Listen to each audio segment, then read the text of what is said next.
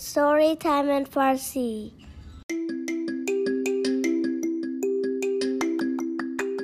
به پادکست ستوری تایم این فارسی خوش آمدید.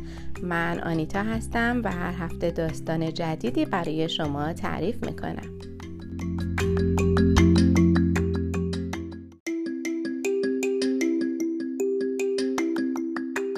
سلام.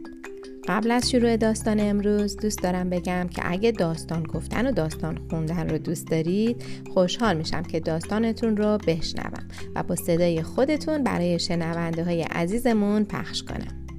پس اگه تمایل به همکاری دارید هم می‌تونید برام voice message بذارید هم از طریق ایمیل با هم تماس بگیرید. تا یا به صورت مهمان شما رو در پادکست داشته باشم یا ازتون بخوام که داستانتون رو برام ضبط کنید و بفرستید. ایمیل برنامه ما storytimeinfarsi at gmail.com هستش که در description برنامه هم نوشته شده. پس بریم سراغ داستان این هفته.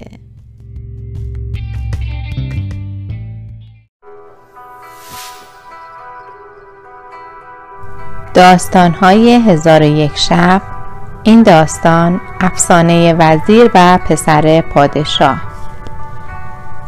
از مجموعه داستان های هزار و یک شب نوشته مجید مهری.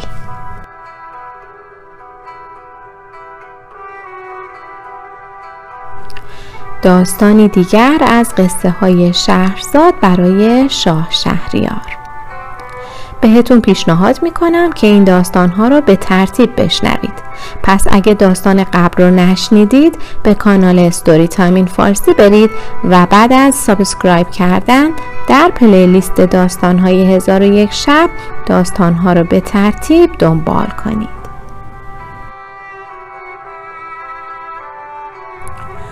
اگر از قسمت های قبل یادتون باشه وقتی ملک یونان داستان سندباد و شاهینش رو برای وزیر تعریف کرد وزیر گفت که میترسه ملک یونان کشته شود و داستان وزیر نیرنگ باز و پسر پادشاه رو تعریف کرد.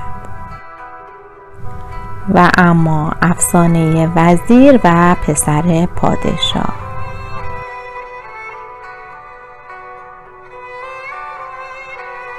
وزیر گفت شنیدم که پادشاهی از پادشاهان پسری داشت عاشق شکار. شاه به وزیر خود سپرده بود که همیشه و در همه جا همراه پسرش باشد و لحظه او را تنها نگذارد. روزی از روزها شاهزاده به شکار رفت و وزیر مثل همیشه با او همراه شد. هنگام شکار به آهویی برخوردند. وزیر گفت این آهو را بگیر. شاهزاده در پی آهو اسب تاخت. ناگهان خود را تنها یافت. آهو ناپدید شد اما چشمش به دختر جوان افتاد که مثل ابر بهار گریه می‌کرد. شاهزاده گفت تو کیستی؟ چرا گریه می‌کنی؟ دختر گفت من فرزند پادشاه هندوستانم. برای شکار به اینجا آمده بودم.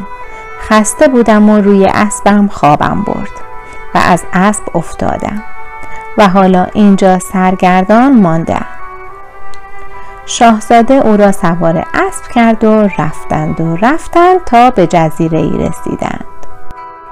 دختر از شاهزاده خواهش کرد که او را از اسب پایین آورد و شاهزاده چنین کرد که ناگهان دید که دختر به صورت قولی زشت و وحشتناک درآمد که فرزندان خود را صدا می‌زند و می‌گوید بیایید برای شما آدمی فربه آوردم شاهزاده آماده مرگ شد و لرزه به اندامش افتاد قول گفت چرا می ترسی؟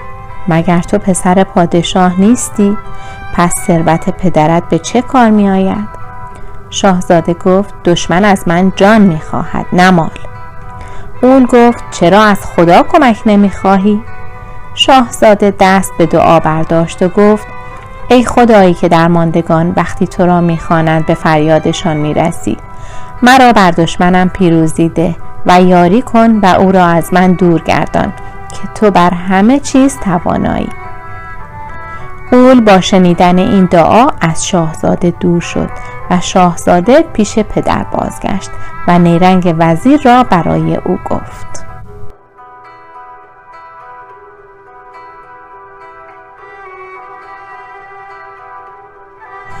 حال ای ملک یونان تو نیز اگر به گفته حکیم رویان فریفته شوی همانطور که با نیرنگی تو را از بیماری نجات داد می‌تواند با نیرنگی ساده تر تو را از میان بردارد. ملک یونان گفت راست می‌گویی. او می‌تواند به همان سادگی که چوگان به دست من داد و مرا درمان کرد دست گلی به من بدهد که آن را ببویم و جا در جا بمیرم. وزیر گفت او را بکش تا از نیرنگ او رهایی یابی و پیش از آنکه او به حیله تو را از پا درآورد تو او را از میان بردار. ملک یونان فورا کسی را دنبال حکیم رویان فرستاد. حکیم رویان آمد و به گرمی سلام کرد و رسم ادب به جا آورد. ملک یونان گفت میدانی با تو چه کار دارم؟ حکیم گفت جز خدا هیچ کس غیب نمی‌داند. شاه گفت می‌خواهم تو را بکشم. حکیم تعجب کرد و حیران ایستاد و گفت چه گناهی کردم که باید کشته شوم؟ شاه گفت تو جاسوس بیگانه ای و برای کشتن من آمده ای و جلاد را صدا زد و دستور داد سر حکیم را از تنش جدا کنند. حکیم گفت مرا نکش تا خدا تو را نکشد. آیا سزای نیکی بدی است؟ داستان من و تو مانند داستان سیاد و نهنگ است شاه گفت داستان سیاد و نهنگ چیست؟ حکیم گفت پادشاه ها زیر شمشیر چطور می‌توان داستان گفت؟ از کشتن من درگذر و به غریبی من رحم کن تا خدای بزرگ به تو رحم کند یکی از همراهان پادشاه گفت پادشاه ها او را ببخش ما که از او خطایی ندیده ایم شاه گفت میترسم اگر او را نکشم او مرا بکشد. پزشکی که با دادن یک چوگان به دستم آن بیماری سخت را درمان کرد با دادن دستگلی به من می‌تواند مرا بکشد. اصلا گمان می کنم که او جاسوس است که به لباس پزشک پیش من آمده تا مرا به قتل برساند و ناچارم او را بکشم. حکیم که دانست ناچار کشته خواهد شد چاره ای اندیشید و گفت حالا که پادشاه قصد جان مرا کرده خواهش می کنم اجازه دهد تا به خانه بروم و وصیت کنم و کتابی بیاورم و به شاه بدهم که این کتاب بسیار سودمند است. کمترین فایدهش این است که وقتی سر بریده شود پادشاه کتاب را باز کند و از صفحه سمت چپ سه سطر بخواند.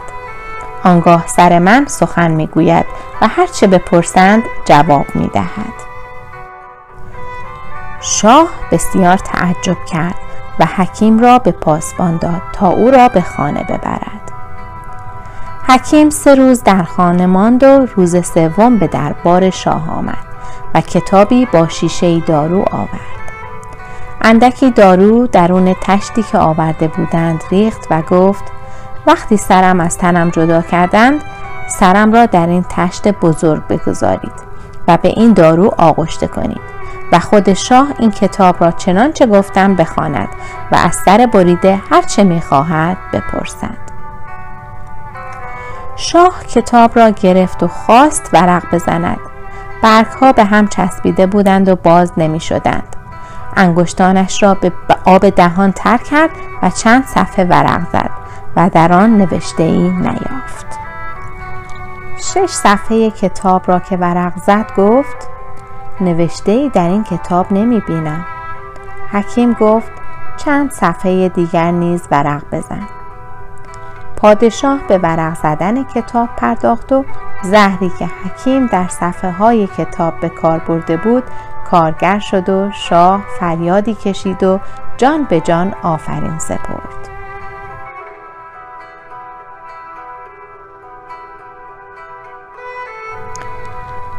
ماهیگیر که داستان را تمام کرد گفت اینک دیو بدان که اگر ملک یونان قصد جان حکیم رویان نمی کرد خدا او را نمی کشت.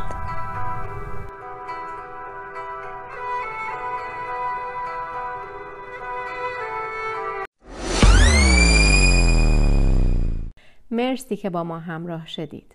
اگه دوست دارید داستانهای ما رو به صورت تصویری هم ببینید سری به کانال یوتیوب Story Time in Farsi بزنید. همچنین می‌تونید از طریق صفحه فیسبوک Story Time in Farsi با ما در ارتباط باشید.